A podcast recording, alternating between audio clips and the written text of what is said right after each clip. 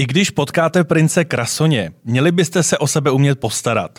Slova, která prohlásila americká soudkyně nejvyššího soudu Ruth Bader Ginsburg v podcastu Body Takes, odkazují na to, že se ještě před zhruba 60 lety od žen vlastně neočekávala úspěšná kariéra. Na adresu svého manžela pak dodala, že byl vůbec první muž, kterého potkala a záleželo mu na tom, že má mozek. To se psala 60. Let, 60. léta 20. století. Jak jsme na tom na konci roku 2021? Nosí se už mozek? To zjistíme v podcastu Právničky. Jsem Jaroslav Kramer a vítám vás u jeho poslechu.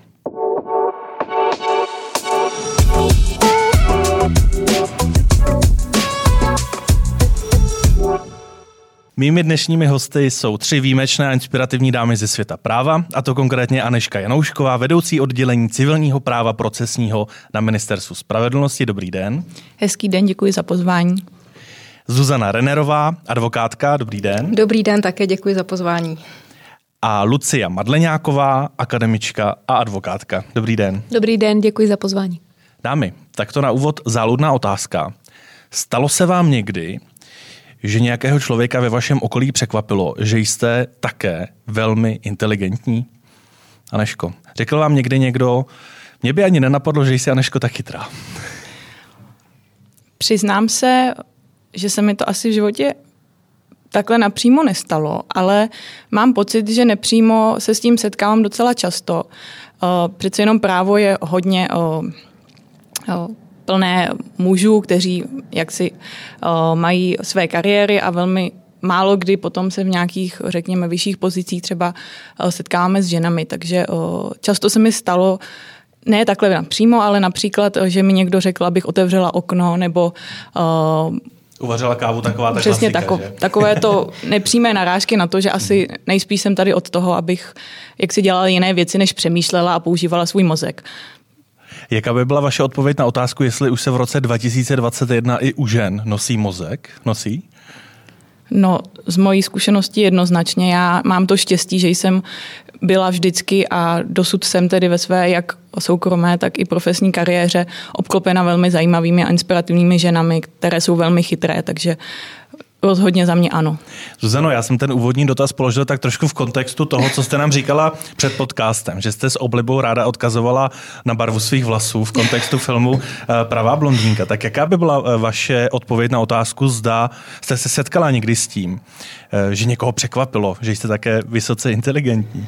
Setkala mnohokrát, protože se ve své praxi zaměřuji na oblasti, které si troufám tvrdit, že jsou spíše mužské, čili třeba sportovní právo, speciálně oblast fotbalu, já, mm, kdo mě zná, tak ví, že můj tatínek byl fotbalový trenér, já jsem vlastně vyrůstala ve fotbalovém prostředí, takže pro mě to je naprosto přirozené prostředí. Nicméně zejména muži z fotbalového prostředí, kteří mě do té doby neznali, tak samozřejmě měli pochybnosti a tam jsem přesně poslouchala eh, narážky tohoto typu. Eh, I třeba při obchodních jednáních jsem se setkávala, když jsme jednali třeba se zahraničními partnery z východu, že přišli k mému kolegovi a mysleli si, že jsem jeho manželka a tak dále, takže těchto příhod mám nespočet a tím, že jsem se angažovala, angažuji v oblasti ochrany zvířat. A právě tady v pomoci pejskům, tak velmi často je, dnes už ne, ale když jsem měla v minulosti ještě světlejší barvu vlasů, tak samozřejmě eh, odkazy na ten film jako jsem poslouchala poměrně často, takže já jsem na to zvykla. Eh, baví vás potom to, když je všechny přechytračíte? Teď to chci říct, mě to baví velmi a speciálně třeba v té fotbalové oblasti, protože ještě tak do 20 let já jsem sněla o tom, že budu sportovní redaktorkou a moderátorkou. Mě strašně bavil sporty aktivně, já jsem dělala spoustu sportů, atletiku a tak dále. I fotbal jsem trošku hrála, takže já jsem měla obrovský přehled a i dnes, když mám nějaké kauzy a přijde tam třeba fotbalový trenér nebo sportovní ředitel, tak kolikrát je až zaskočím, protože si troufám tvrdit, že mám přehled o hráčích nejenom třeba v České lize, ale i v zahraniční, německé a tak dále, daleko kolikrát větší než oni. Takže já si to velmi často užívám, že si počkám na ten moment, kde se třeba začnu ptát a začnu se vyptávat, oni nevědí a škodoliby ano. Tak to jste možná u tohoto stolu jediná, která má o tom přehled. Eh, teď bych jenom si rád sladil, jak správně skloňovat vaše oslovení. Je to Lucio nebo Lucie? Na co jste zvykla? Eh, různě se to skloňuje, zejména v písemnostech, které eh, dostávám od soudu a, a jiných institucí. A Lucia mi připadá velmi divné. Takže já bych, Lucie. Tak, já bych byla ráda, kdyby se to mohlo skloňovat česky. Eh, Lucie, jak jsme na tom v tom akademickém prostředí, kdybychom si vybrali z těch vašich dvou kariér to akademické, nosí se tam ten mozek? Tam asi musí, že? Tam se musí a tam se nějak předpokládá, že ho máte eh, a já možná budu trošku na jiné úrovni než kolegynky, protože já jsem spíš z těch, které si o sobě sama nemyslím, že jsem nějak zásadně inteligentní. A pak mě spíš překvapí, když si to myslí někdo jiný o mně. A eh, Teď jsem si vzpomněla na takový eh, nejzásadnější okamžik pro mě, protože já jsem byla eh, několik let i v orgánech samozprávných Univerzity Palackého, byla jsem v akademickém senátu a byla jsem předsedkyně legislativní komise, která se skládala ze mne a z ostatních mužů většinou v hodnosti docent a výše. A uh, šla jsem tam s malinkou dušičkou, Přitom jsem věděla, že oni sami navrhli, abych já byla předsedkyně legislativní komise, tak jsem si říkala, že možná to se mnou není až tak špatné. A pak mě vlastně celých těch šest nebo kolik let jsem tam byla, osm možná, brali uh, Úplně samozřejmě volali mi i mimo zasedání legislativní komise a tam jsem jako pocitovala eh, velmi často, že si asi myslí, že můj názor je, je důležitý a může být i kvalitní, tak eh, já to mám spíš opačně. Eh, mám pocit, jestli jsme se takto z kraje podcastu Právničky nedostali k nedávno debatovanému syndromu podvodníka, eh, kdy máme možná trošku eh, pocit, že jsme na své aktuální pozici neprávem, že možná bychom měli být o něco chytřejší nebo úspěšnější. Nemáte to tak trošku? Nevím, jestli úplně neprávem, ale určitě mám pocit, že jsem na ní s štěstím a s přičiněním i někoho jiného než mne samotné a většinou s příčiněním tedy mužů, což je zajímavé, eh, protože já jsem kromě toho, eh, že jsem teda byla eh, v těch univerzitních orgánech, tak jsem momentálně vedoucí sice Centra pro klinické právní vzdělávání, které ale od prvního první bude katedrou na právnické fakultě, takže jsem vlastně jakoby vedoucí katedry kam taky jsem se určitým způsobem dostala protože mě tam někdo navrhl. Takže přednostně gratulujeme k tomu, že jste eh, nově budete vedoucí katedry a kdybych to vztáhnul k životu Ruth Bader Ginsburg s, jej, s jejím příběhem, tady každý podcast začínáme, tak ona se na své pozice dostala vždy jen a díky mužům, eh, protože ve své době byla třeba první ženou, takže ono to neznačí něco o tom a rozhodně bychom o ní neřekli, že nebyla inteligentní a že nebyla inspirativní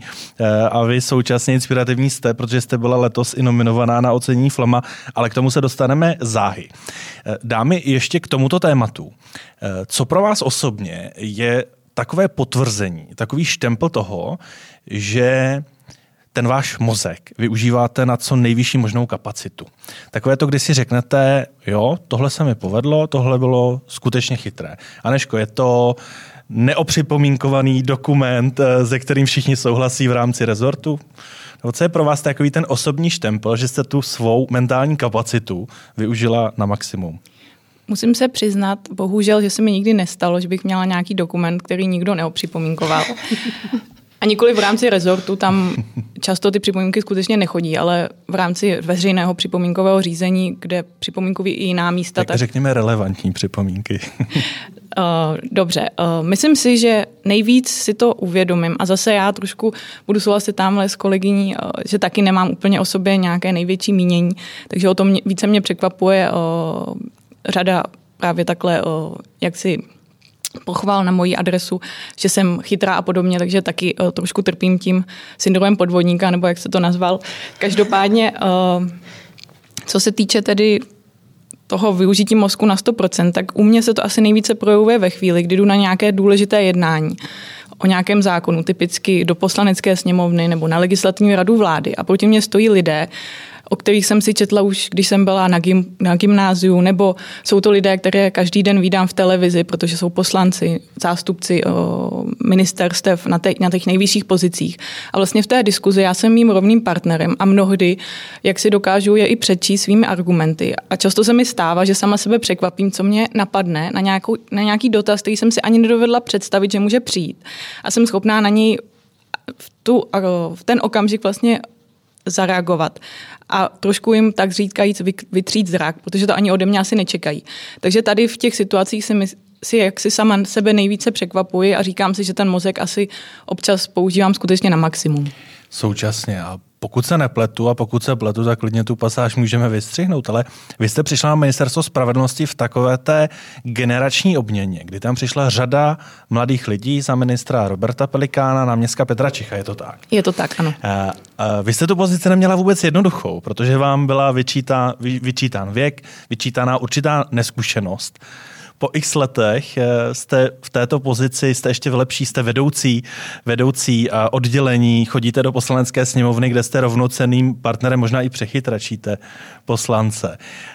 Tak pojďme se trošku vrátit na ty začátky. Co vám pomohlo to, to překonat? Protože já si velmi dobře pamatuji, jak z různých stran možná svého času já jsem trošku novinářsky kritizoval ten určitý přístup toho, že obměníme legislativní odbor mladými, neskušenými, ale možná o to dravějšími a dynamičtějšími lidmi. Za sebe mohu říci, že asi není úplně dobré vyměnit všechny za mladé, neskušené. Takže svým způsobem já jsem tehdy tu kritiku chápala, samozřejmě se mě to dotýkalo, ale chápala jsem to, dávalo mi to smysl. E, nicméně myslím, že jsme už ukázali za těch několik let, e, co tam jsme. Nejsem tam jediná, jsou tam i kolegové, kteří přišli ve stejné vlně. Že jsme si to možná zasloužili, byť uznávám, že asi nebyl úplně e, nejlepší nápad vyměnit nás všechny najednou, aby tam byli i nějací seniornější kolegové, kteří by nás zaučili, vysvětlili nám třeba, jak to chodí.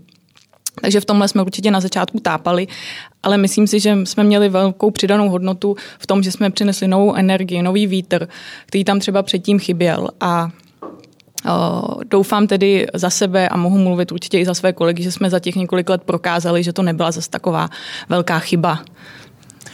Ještě jenom úplně krátce nebylo to také třeba mm, tak, že jste, si, že jste o to víc se snažili dokázat, že si to místo zasloužíte a třeba by se vám nepovedla řada tolik eh, eh, prosadit řadu tolik věcí? Určitě, samozřejmě nás to vlastně o to více motivovalo a myslím si, že svým způsobem právě tyto kritiky i pomohly dostat nás tam, kde jsme dnes, takže jim vlastně mohu takhle zpětně poděkovat.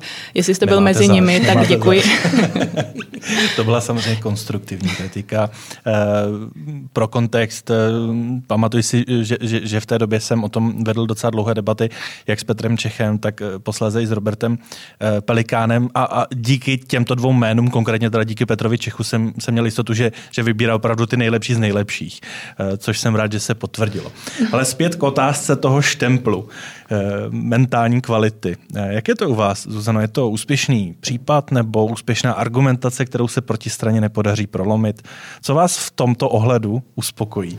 Já si dovolím trochu právě navázat na kolegyni, protože moje kariéra nebo právní praxe, nebo jak to nazvat, je trošičku specifická tím, že já jsem se po advokátních zkouškách vlastně rozhodla zahájit samostatnou právní praxi. A byť si troufám tvrdit, že i ve svém věku tehdejším jsem měla poměrně do zkušeností, protože já se také, pokud bych měla říct, na co se zaměřuje, tak tou stěžení nebo jednou ze stěžejních částí je právě oblast veřejné zprávy legislativy. Takže mými klienty jsou typicky třeba profesní asociace nebo nějaká podnik podnikatelská uskupení, která třeba i nějakým způsobem chtějí a často je legitimně hovořit do legislativy. A já jsem po advokátních zkouškách vlastně začínala svým jménem a už za mnou nebyl žádný školitel, nebyla tam velká advokátní kancelář, ani postavením, ani majetkově a já jsem tam vlastně šla na své jméno a byla jsem, chodila jsem do poslanecké sněmovny, chodila jsem do senátu, musela jsem obhajovat eh, nějaké legislativní návrhy, zhánět pro ně podporu. Eh, je třeba řešit otázku medializace, protože co si budeme povědat dneska, když se něco prosazuje, ukazuje, tak nějaká komunikační kampaně integrální součástí. Často bych řekla i efektivnější než ta právní rovina. Takže pro mě takové to, že třeba, nebo doufejme, že jdu tou správnou cestou, bylo, když se něco podaří, když vyhrajete kauzu, která je pak podkladem pro nějakou legislativní změnu, když přesně erudovaní odborníci, o kterých my jsme četli nebo kteří nás vyučovali a máme z nich dodnes velký respekt, vás pochválí nebo naopak zaregistrují vaše jméno, že už to není ta hlavička advokátní kanceláře, pro kterou jste pracovala, najednou tam je ta konkrétní fyzická osoba, ten advokát a on říká docela jako rozumné věci nebo věci, které si dovede u toho soudu nebo správního orgánu obhájit. A to jsou jako taková malá vítězství, ale pro člověka, který opravdu se snaží tu práci dělat nějakým způsobem poctivě pro ty klienty zejména a budovat, řekněme, nějaký brand nebo nějaké vlastní profesní renomé, tak tohle jsou přesně ty momenty, které vám dodávají sílu a říkáte si, tak to je fajn. No a obecně advokace je samozřejmě o tom pomáhat klientům a když se něco podaří, tak to je přesně takový ten jako adrenalin, který vám pak jako vydrží na docela dlouho jdete dál. Myslím si, že to je jedno, jestli to je v pozici advokáta nebo přesně legislativního experta. Čili asi takhle nějak. Lucie, eh, vy jste teď v pozici toho člověka, ke kterému studenti vzhlíží a když je pochválí, tak z toho mají velkou radost. A neříkejte, že ne. Doufám. Mm, pokud si to rozdělíme na tu akademickou dráhu a tu advokátní, tak v té akademické je takový ten nejvyšší myslitelný štempel to, že vaši studenti mají díky eh, vašim vědomostem a vašemu učení úspěchy? Je to to, za čím třeba vy cíleně jdete? Protože vy samozřejmě s těmi studenty jste v mnohem intenzivnějším kontaktu, než byste byla, kdybyste vedla například katedru právních dějin nebo ústavního práva. Určitě, e, nicméně jsem stále ještě členkou katedry správního práva, e, takže ono, co se týče právních klinik a dovedností, čehož jsem teda vedoucí, tak tam mi to připadá, že ta práce je velmi jednoduchá, protože se studenti do těch našich předmětů dovednostních klinických hlásí s přesvědčení duše, e, s nadšením, entuziasmem, takže tam nějakou velkou práci s těmi studenty nemáte. Větší no, ale výzva, tak mohla byste to také rychle pokazit a to nadšení jim třeba vzít, takže ono to není jen tak. Ale je to mnohem těžší uh, jim vzít nadšení, uh, než uh, studenty v povinných předmětech správního práva namotivovat na to, aby to správní právo měli rádi no, a asi. případně ještě uh, svoji kariéru budovali právě na tom, že budou specialisté v tomto oboru. A to je můj dlouhodobý cíl, ani ne, že by byl vyřčený, ale prostě od začátku to tak mám, protože já miluju správní právo, tak se snažím, aby ho milovali pak i my studenti. A proto je pro mě největším vyznamenáním jednak, když mě kontaktují uh, s tím, že by rádi něco Eh, prokonzultovali, když už jsou v praxi. To mě velice těší, že mě vnímají jako někoho, kdo jim může svým názorem nějakým způsobem pomoct i v praxi. A, a druhá taková věc je, když skutečně vidím, že, že mý studenti jsou třeba soudci ve, ve správních, eh, správních senátech krajských soudů. Na nejvyšším správním soudu ještě studenta nemám, ale aspoň u těch krajských soudů už nějaké mám, tak to jsem ráda. Předpokládám, že to by možná i vzhledem k vašemu věku by byl taky trochu zázrak, ne? kdyby už jste měla bývalé studenty na těch nejvyšších soudních pozicích. Mm, myslím si, že ne. A tak možná inspirace, myslím, že se budou doobsazovat nějaké soudy, tak pokud nás poslouchá někdo z okolí relevantních míst, případně nějací budoucí studenti Olomoucké právnické fakulty, kteří by si chtěli udělat kariéru ve správním právu, tak se na vás obrátit. No a kdybychom vzali tu advokátní kariéru, tam jsou ty eh, cíle, řekněme, toho mentálního uspokojení, byť to zní tak jako zvláštně. Eh, jaké? Jsou, jsou odlišné od té fakulty? Asi musí být. Jsou, jsou, určitě jsou. Um, momentálně já v advokaci nejsem zaž tak dlouho, pokud bych to vzala i s koncipientskou praxí, tak je to nějakých 8-10 let. Uh, a stále mám v advokaci pocit spíš ten, že přináší víc mě než těm klientům. Že já se v advokaci naučím strašně moc věcí, které pak v té akademii můžu využít a Uh, oni studenti totiž to celou dobu a je to nějak v nich už od prvního ročníku přicházejí s tím, že se ptají proč proč je tady toto důležité, proč musím umět výjmenovat 12 důvodů dovolání v civilním procesu. A já jsem právě ten, který jim to má vysvětlit, to proč. A když já z praxe vím proč, nebo vím, že uh, třeba proč ne, eh, tak jim to vysvětluju. Proč ano nebo proč ne. Takže uh, já mám tu advokaci takovou vlastně velmi doplňující tu akademii a na druhou stranu zase akademii doplňující advokací v tom, že mm, v té mé praxi vlastně velmi profituju z toho, že tě, ty lidi mě znají z univerzity, že uh, jsem je buď učila, anebo dají kontakt na někoho, koho jsem učila a tak dál a tak dál. A uh, je, tam, je tam prostě takováto symbioza Eh, a nebudu, nebudu eh, daleko od pravdy, když budu tvrdit, že samozřejmě, že eh, případ, který skončí v Nemusí to být ani ve prospěch klienta, který skončí tak, aby klient byl spokojený, tak já jsem spokojená s ním. A tak to si myslím, že, že vlastně se shodnete asi. Přesně tak.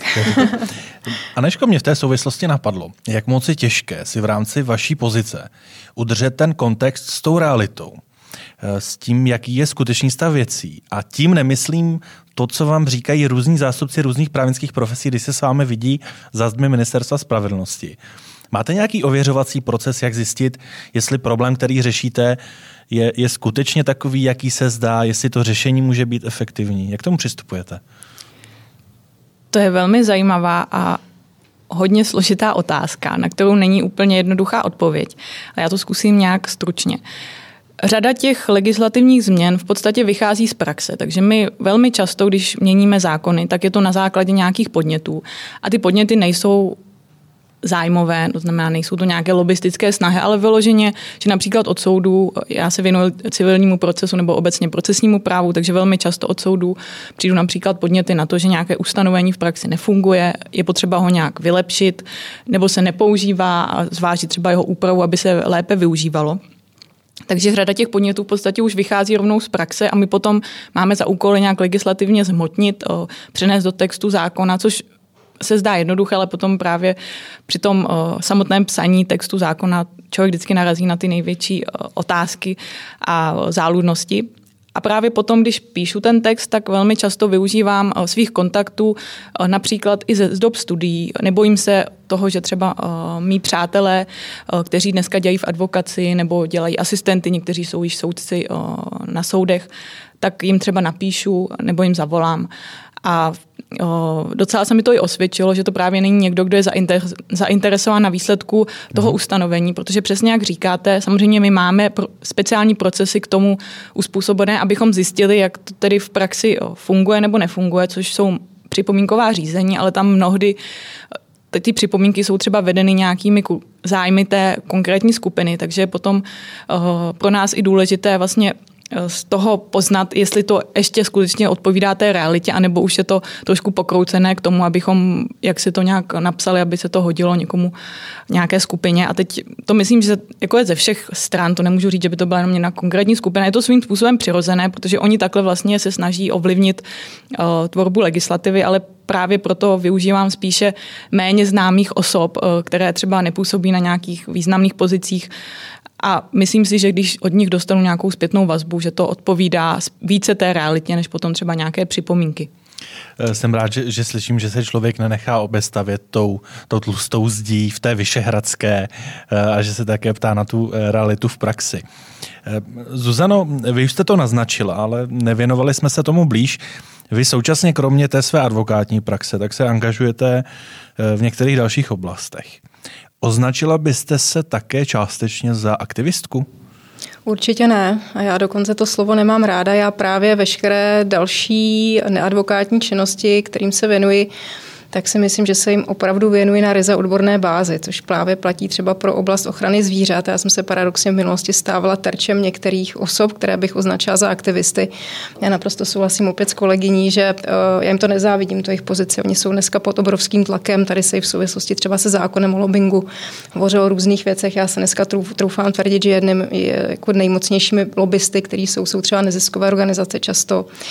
A já se opravdu v těch věcech, ve kterých se angažuji, ono zase tolik není, snažím ty věci opravdu dělat odborně, protože souhlasím s tím, že to je obrovský tlak různých zájmových skupin, podnikatelských, nepodnikatelských, ale eh, z mých zkušeností na, teď si netroufám to odhadovat nějak procentně, ale ve většině případů na těch postech sedí skutečně odborníci, kteří znají tu problematiku komplexně. No to je často i dobrá víra, že někdo někde se snaží iniciovat nějakou legislativní změnu, má třeba svůj pohled na věc, ale už zase nevidí jiný pohled na věc, není schopen to zasadit do nějakého kontextu.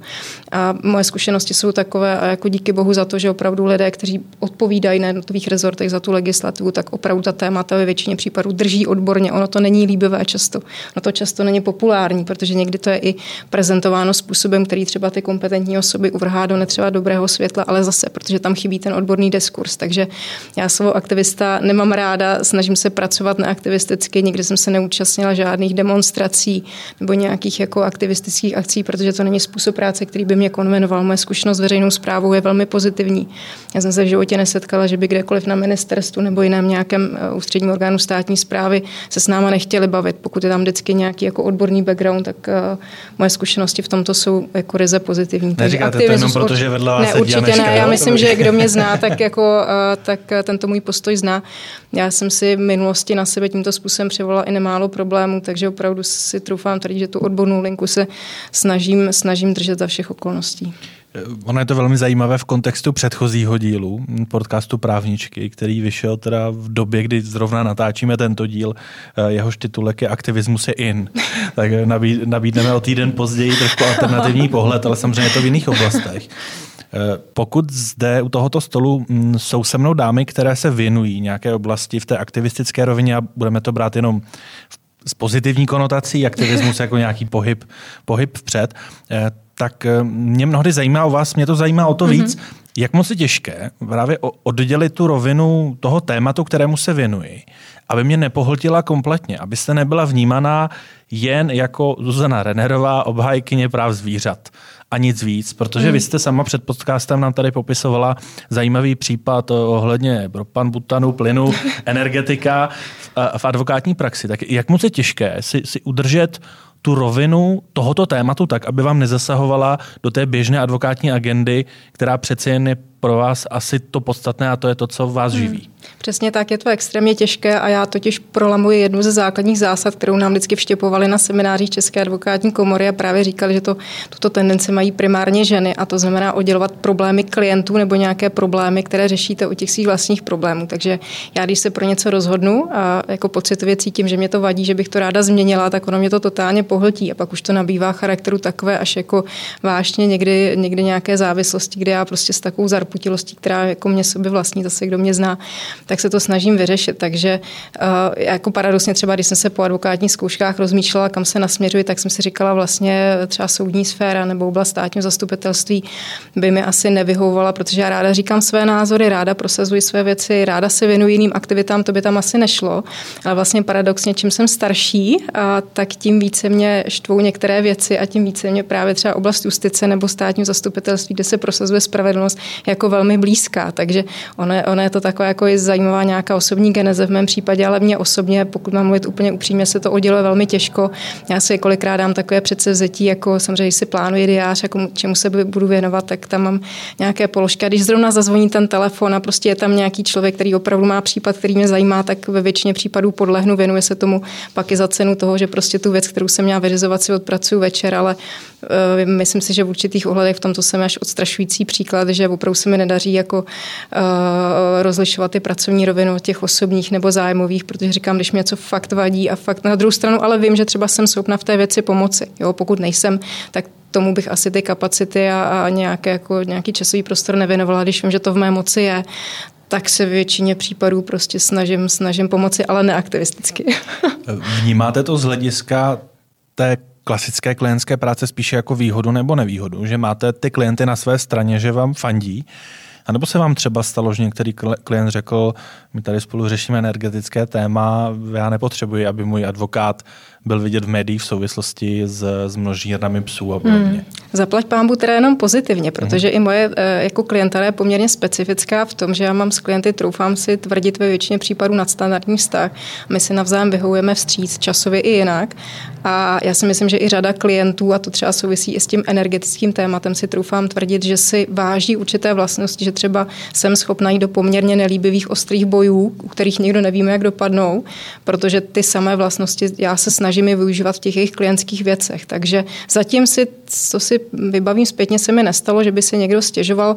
Říkám, kdo mě zná, tak ví, že nejsem aktivista, že se opravdu ty věci snažím řešit odborně, často i jako ke své tíže, protože ono to eh, v nejenom případě mediálně nebylo, nebo mediálně nebylo to prezentováno úplně příznivě, ale většinou to ty klienti kvitovali, i že tam třeba viděli nějaký, řekněme, lidský rozměr, že ve mně neviděli jenom člověka, který se zaměřuje jenom třeba na nějaká právní odvětví, která mohou být lukrativní, když vždycky paradoxně říkáme, neznám jediného eh, kolegu advokáta, který by třeba se této velmi náročné profesi věnoval z nějakých jako materiálních důvodů. Jo. Takže já si myslím, že v tomto si s klienty notujeme a já mám je poměrně, troufám si opět tvrdit, zajímavou klientelu, kdy oni teda eh, jako dělají poměrně specifické věci, takže my se té své, trošku bych řekla, abnormalitě jako vyhovujeme navzájem.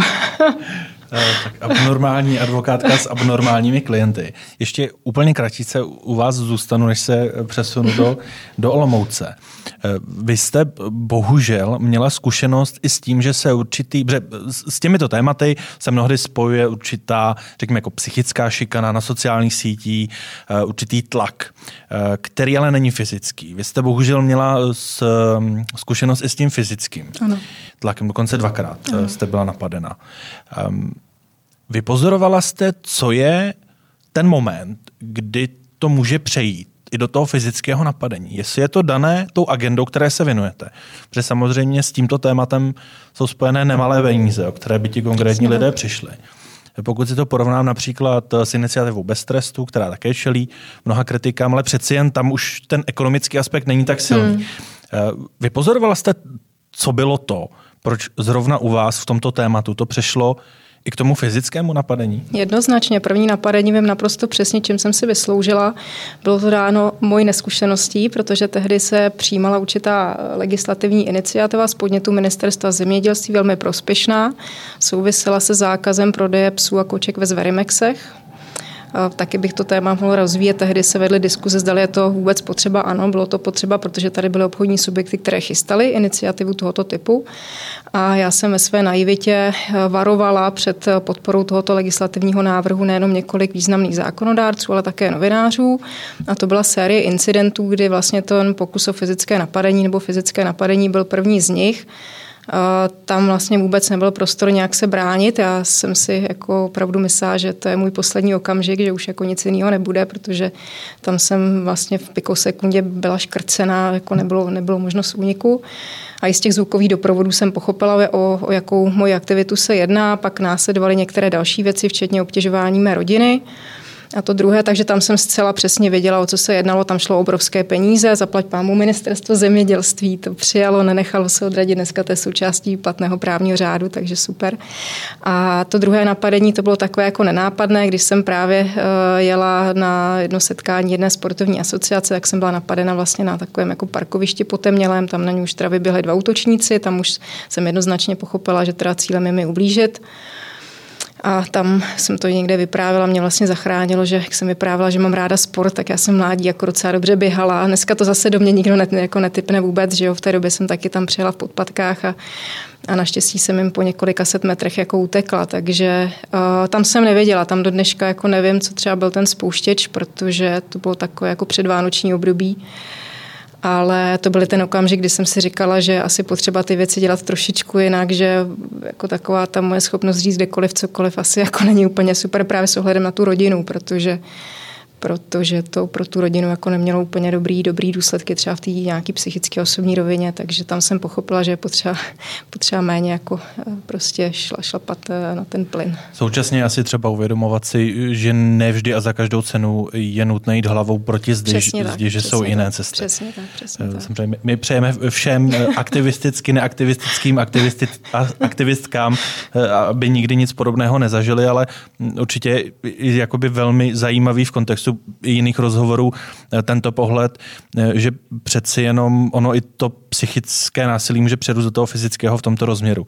Eh, každopádně díky, že jste to nevzdala, že se těm tématům věnujete dál a doufejme, že na vás, a to když tak vystříhneme, jestli to bude nevhodný vtip, ale doufáme, že na vás příště nenasadí někdo nějaké běžce po tom, co slyšel. Uh, slyšel bude to dobrá výzva, protože já musím říct, že jsem dobu covidovou využila k tomu, že zlepšuju statistiky a jako už mám ty čísla opravdu dobrý, takže s trošku uh, jako notnou dávku černého humoru jako ráda uh, přijímám výzev v běžecké oblasti. Lucie, já bych se vrátil k tomu um, osobnímu zainteresování do konkrétních případů. Uh, vy se s tím musíte u studentů asi setkávat. Mnohdy je to pro ně uh, třeba nějaký první kontakt s reálnou věcí, s reálným případem. Tak jaké jsou vaše rady? Radíte jim, uh, ponoř se do toho emočně, ať, ať víš, co to s tebou udělá, anebo snaž se si, si tu linku oddělit. Jakým v této oblasti radíte a konkrétně pomáháte? Záleží vždycky od studentů e, i od jejich nějakého povahového nastavení nebo vůbec jejich vlastní emocionality, jak v tom prvním okamžiku ten problém na ně zapůsobí. Já si myslím, že možná trošku odbočím z té vaší otázky. Um, že je důležité, aby tento první kontakt s možnou emocionalitou problému někoho jiného si studenti mohli zažít v chráněném prostředí, jakémkoliv chráněném.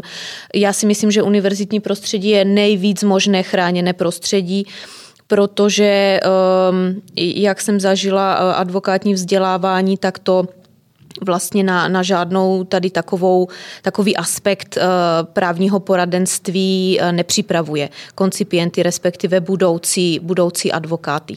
Uh, takže možnost si to prožít na té univerzitě si myslím, že je důležité, Eh, protože tam má student toho svého průvodce, toho supervizora, který, se kterým to může probrat, pokud chce. Samozřejmě záleží od studenta. Někteří na to reagují uh, tak, že to popřou, jiní se do toho právě vloží, uh, na jiné to zase až tolik ne, nezapůsobí. Takže je, je dobré o tom ze studenty mluvit a ke mně se tím pádem dostávají vlastně jenom Eh, případy, kdy to ti studenti prožívají. To znamená, kdy se do toho emocionálně e, nějakým způsobem zabřednou a v tom jim já mohu pomoci svou vlastní zkušeností, protože já jsem byla e, ještě v době mého studia, jsem měla tu jedinečnou možnost, protože u nás studentská právní poradna funguje od roku 96, to znamená, že já sama jsem byla studentkou studentské právní poradny a sama jsem si zažila uh, ten pocit, kdy nemůžete pomoct tomu člověku, víte, že je v strašné situaci, že mu nemůžete pomoct a to byl nejsilnější moment, kdy jsem si řekla, že já advokací v životě nemůžu dělat. Tehdy to ještě eh, nebylo tak, že bych měla nějakého svého supervizora nebo někoho, komu bych, s kým bych to mohla jakkoliv prodiskutovat. My jsme potom v roce uh, eh, 2000, teďka ať se nepletu, šest uh, nastavili ta pravidla trošku jinak, že každý ten student nebo každá dvojice má to svého supervizora, se kterým může uh, vlastně všechno projednávat. Takže tehdy mě to úplně zdrtilo a, a řekla jsem si, že jako pokud mám dělat práci, která nedává smysl, protože nemůžu nikomu pomoct, tak takovou práci dělat nechci. Takže abych se možná vrátila k té vaší otázce. Eh, tak si myslím, že je důležité, aby si to studenti i prožili a já jim zprostředkovávám tu zkušenost mojí. Eh, říkám jim, že eh, je na nich, protože si myslím, že do jisté míry je na nich, jak moc chtějí být emočně angažovaní do toho případu. Podle mě to i tvoří nějaký um, jakoby nějakou povahu toho advokáta v tom smyslu, že ne každý klient eh, si vybírá, si může vybrat každého advokáta. Prostě ten klient s advokátem musí si sednout, jak, jak říkala Zuzka, že prostě hmm. to tam musí sedět prostě v té spolupráci. Takže tím si nějak vytváří tu svoji identitu advokátní tím, že bude více emočně eh, zapálený nebo méně. Podle toho si ho podle mě budou i jeho klienti vybírat, nebo on si bude vybírat svoje klienty. Takže nějak si jakoby uvědomit, kdo jsem, jak to prožívám, jestli to potřebuji nějakým způsobem řešit nebo ne.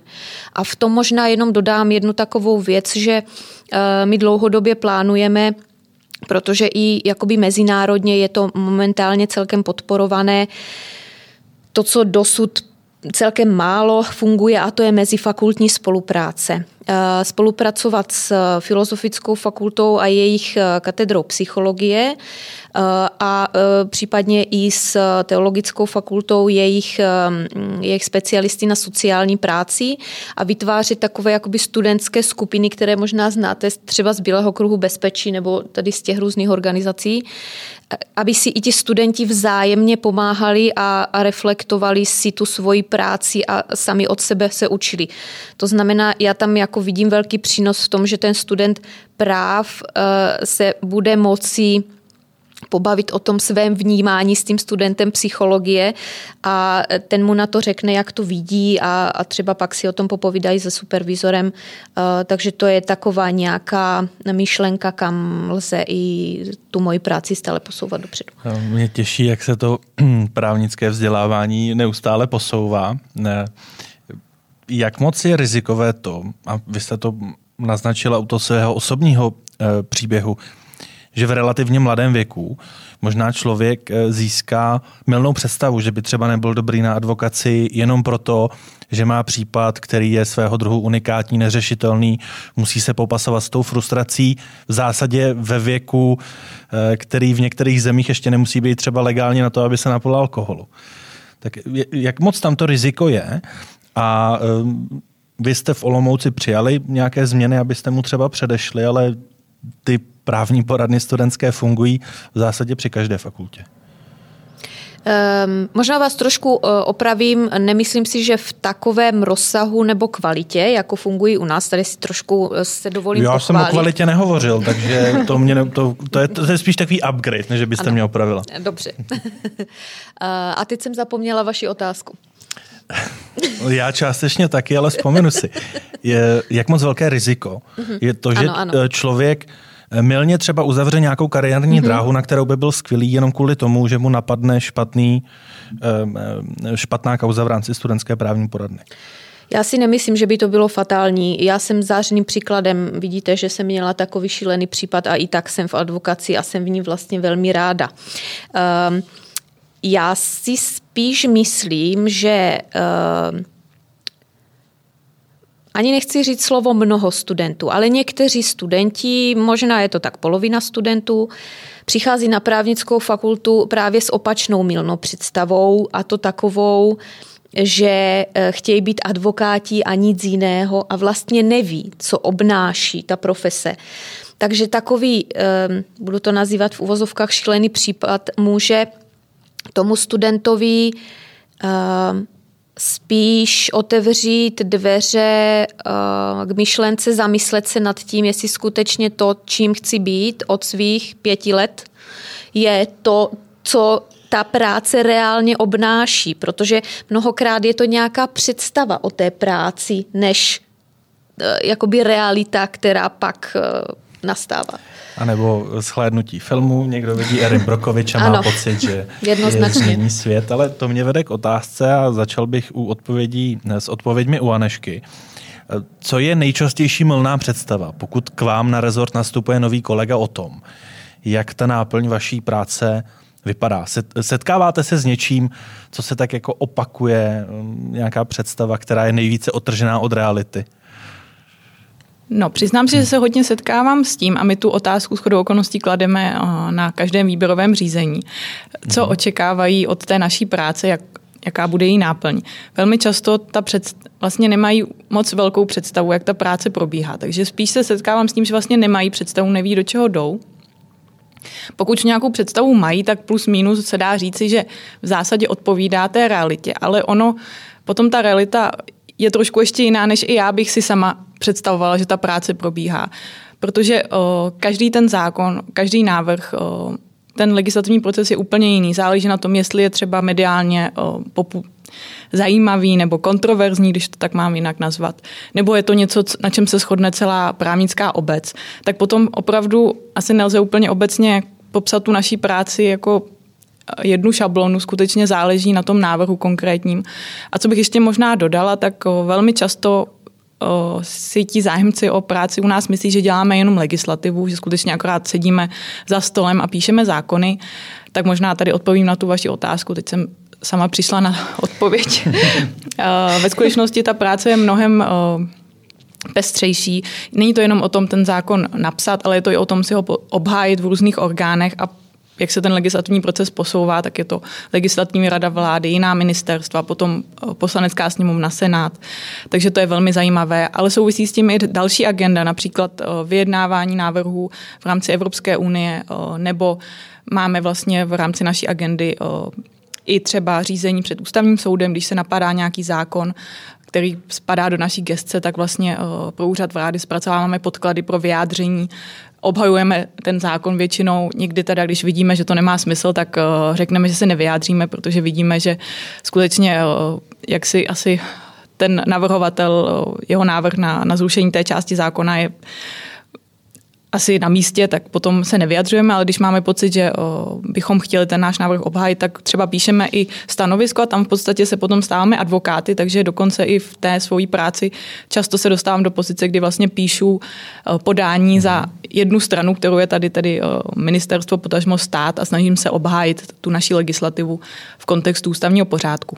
Co z toho, co jste vyjmenovala, je u uchazečů takový ten absolutní žolík. To, co víte, že když vyložíte na stůl, tak se jim rozsvítí oči a chtějí s vámi dělat. Je to ten ústavní soud, nebo je to ta pestrost? Já asi řeknu, nebo začnu tím, že hodně záleží na tom uchazeči, co ho zajímá, nebo jak je nastaven. Řada lidí například je lákána do státní zprávy nějakou mezinárodní zkušeností, takže tam hodně zabírá právě eh, zmínka, že se mohou podílet na vyjednávání unijních předpisů, jezdit do Bruselu, zastupovat tam zájmy České republiky. Ale je řada lidí, a setkal jsem se s tím konkrétně na svém oddělení, eh, kteří nechtějí cestovat do zahraničí, pro ty naopak může být eh, výhodou například to, a často je to asi ta největší lákadlo, bych řekla, že je možnost se setkávat s významnými lidmi, a v podstatě hned od počátku působení na ministerstvu, aniž by člověk měl za sebou třeba nějakou předchozí kariéru, protože v rámci toho legislativního procesu vlastně se setkáváme s připomínkovými místy, jako, připomínkovými místy, jako je ústavní soud, nejvyšší soud, nejvyšší správní soud, Potom samozřejmě mediálně známe osobnosti z poslanecké sněmovny, takže asi bych řekla, že největší To nevím, jestli ve všech případech je výhoda, ale určitě se najdou takové, které mohou být. Ale řadu lidí vlastně na tom láká to, že mohou uh, v podstatě velmi rychle být v kontaktu s významnými osobnostmi českého práva. A stává se pak někdy, že to tomu člověku stoupne do hlavy? A musíte ho třeba trošku seseknout, aby se opět věnoval své práci? Ono samozřejmě to, kým se obklopujete, vás do jisté míry také formuje. Určitě.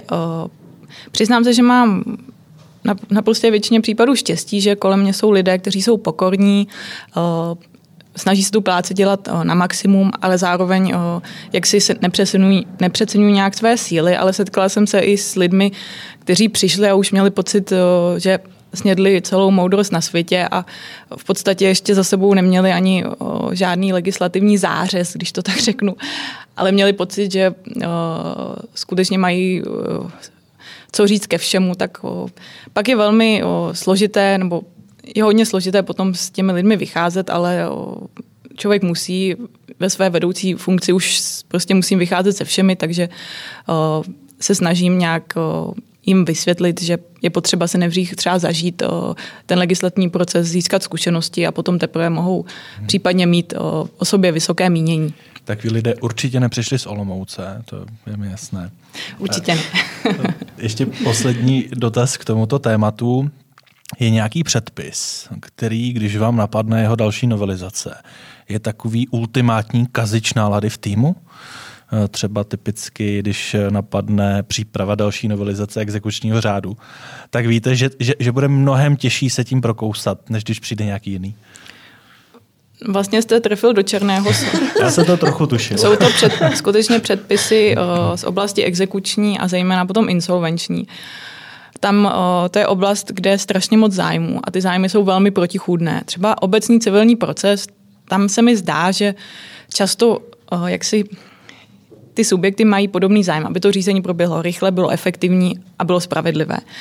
To má jak strana soudů, tak i strana advokátů, případně dalších právnických profesí nebo i subjektů, jako jsou korporace a tak dále. Ale v případě těch insolvencí a exekucí, tam proti sobě stojí v podstatě nesměřitelné tábory. Na jedné straně to jsou neziskové organizace, které bojují za dlužníky, na straně druhé většinou nějaké instituce bojující za věřitele.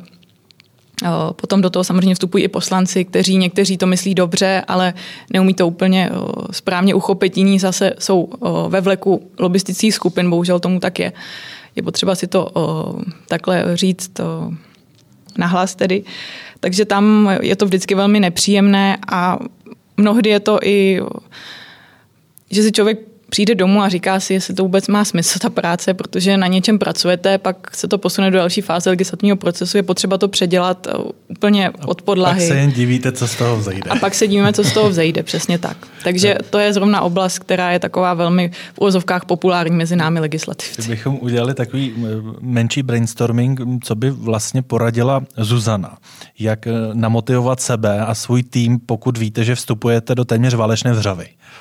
Eh, do tématu, které nikomu není příjemné, ale musí se, musí se ním prokousat. Hmm. Tak jak, jak, jak u vás fungují ty motivace, motivátory? Obrnit se trpělivostí a právě co se týče této činnosti, tak má velkou výhodu. Já jsem pracovala, protože jsem studovala ještě žurnalistiku, mediální studie, jak jsem říkala, chtěla jsem být primárně tedy novinářkou ještě třeba do 23 let.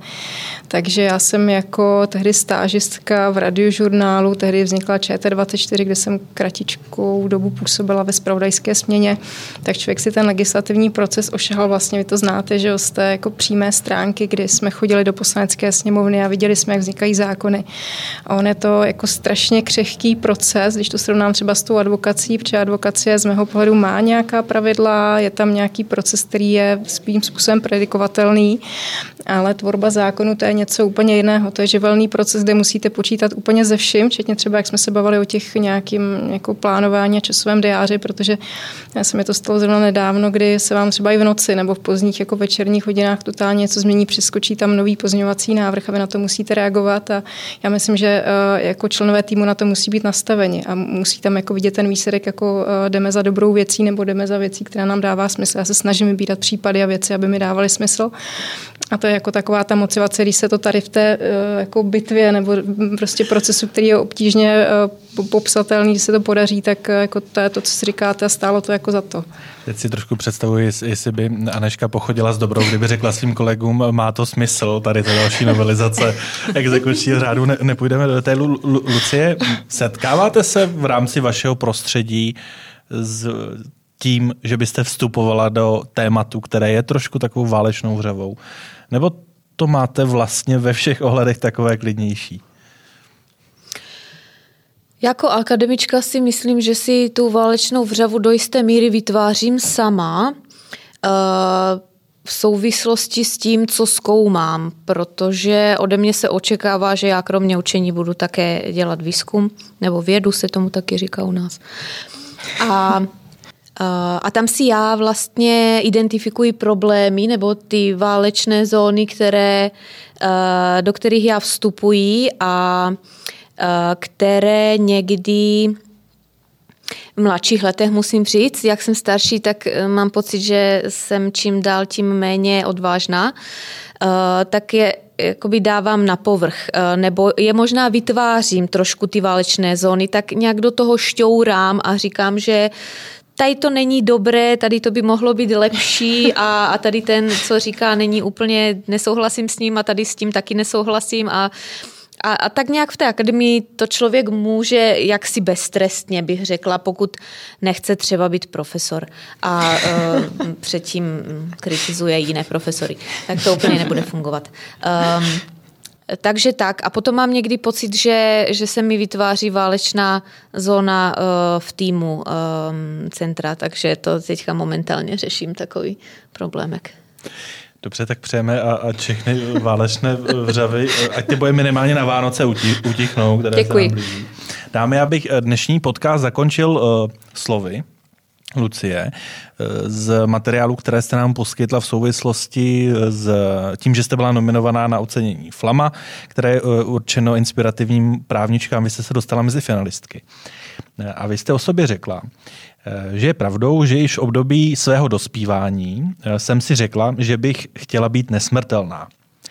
Zjistila jsem, že se nesmrtelnou mohu stát, pokud budu svoji práci dělat kvalitně a zapálím ve svých studentech ten oheň, kterým sama hořím, láskou ke správnímu právu. Eh, můj dotaz na vás zní, jestli, jestli si myslíte, že se vám to stále daří a následovat bude dotaz na dámy. Kdyby si tedy měli vybrat, v čem by chtěli zůstat nesmrtelné v kontextu toho, co jsem teď četl, co by to bylo. Tak jak to je, Lucie? Podepsala byste to? Znovu daří se vám to? Věřím, že ano,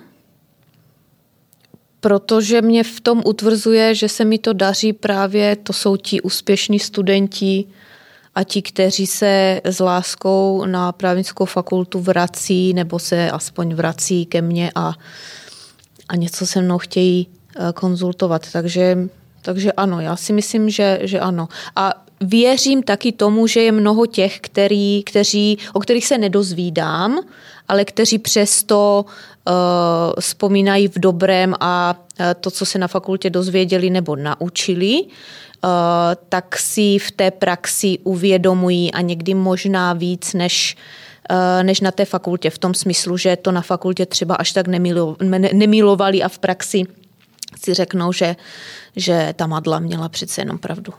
Tak eh, jednu cestu za nesmrtelností máme téměř úspěšnou. Eh, jak je to u vás, Aneško? Představovala byste si to například v těch normách, které už budou nezměněny? No, u mě se to vyloženě nabízí, ta, tato odpověď a asi když se nad tím takhle rychle mám zamyslet, protože jsem si nikdy nemyslela, že budu nesmrtelnou, takže jsem nad tím asi úplně neuvažovala zatím ve svém životě, tak, eh, tak asi ano, asi by to byl nějaký zákon nebo norma, kterou bych napsala nebo podílela se na její tvorbě a byla by tak dobrá, že by skutečně nebylo nutné ji do budoucna měnit. A my jsme tedy samozřejmě schováni za tou hlavičkou Ministerstva spravedlnosti, ale nepřímo bych byla nesmrtelná tím, že bych já věděla, že jsem ji napsala možná by se to o mě vědělo i v... Tak my bychom to rozkřikli a pak by to bylo v pohodě. V širším, eh, v širším kontextu médií a tak dále, takže asi takto. No a u vás se v zásadě, Zuzano, také ta odpověď nabízí, ale třeba přinesete jinou. Tak jak by to Já to mám dost podobné, protože veškeré projekty, kterým se věnuji nebo které se mi zakládala, právě činím, protože si říkám, no bude fajn, pokud mě přežijí. Já to nemyslím třeba i ve, ve smyslu mého života, ale samozřejmě kapacity třeba intelektuální jsou určitým způsobem omezené, takže nějaké projekty, které jsem založila, jsem právě zakládala proto, aby tady byly a pokud eh, tyto aktivity třeba přesně vedou k nějaké příznivé legislativní změně, dneska už nějaké takovéto legislativní zářezy, jak tady zazněl ten termín, jako máme, tak to je přesně to, co člověku dává tu motivaci, protože nějaké stohy papírů, jako nějaké případy, o kterých třeba veřejnost. Já vlastně i proto jsem se rozhodla pro dráhu advokátky a to byl ten rozhodující moment, kdy jsem váhala, jestli novinařina nebo advokacie. Já si myslím, že mají společný průsečík, že můžete oslovovat eh, velké množství lidí a můžete pomáhat a řešit problémy. A to bylo, to, to byl jako ten motor, který já jsem měla odmala, akorát jsem nevěděla, věděla, kam mě jako nažene. Nakonec to byla advokacie, když tady po mně něco zůstane, ať už třeba jako součást právního řádu nebo nějaký projekt, kde třeba pak mladší kolegové juniorní se tomu budou věnovat, tak to je to, co si říkám, ano, to za to stálo, protože to je prostě dobrý a je to potřeba a není to vázaný na mě. Takže tady to je pro mě ten hlavní motor, který mě žene dál. I třeba v té sportovní oblasti a tak dále. Nikdy by mě nenapadlo, že takto budu končit podcast Právničky, ale dámy, přeji vám úspěšnou cestu za nesmrtelností a děkuji konkrétně Anešce Janouškové. Děkuji za pozvání. Zuzaně Renerové. Také děkuji za pozvání. A Lucie Madleňákové. Já děkuji do třetice.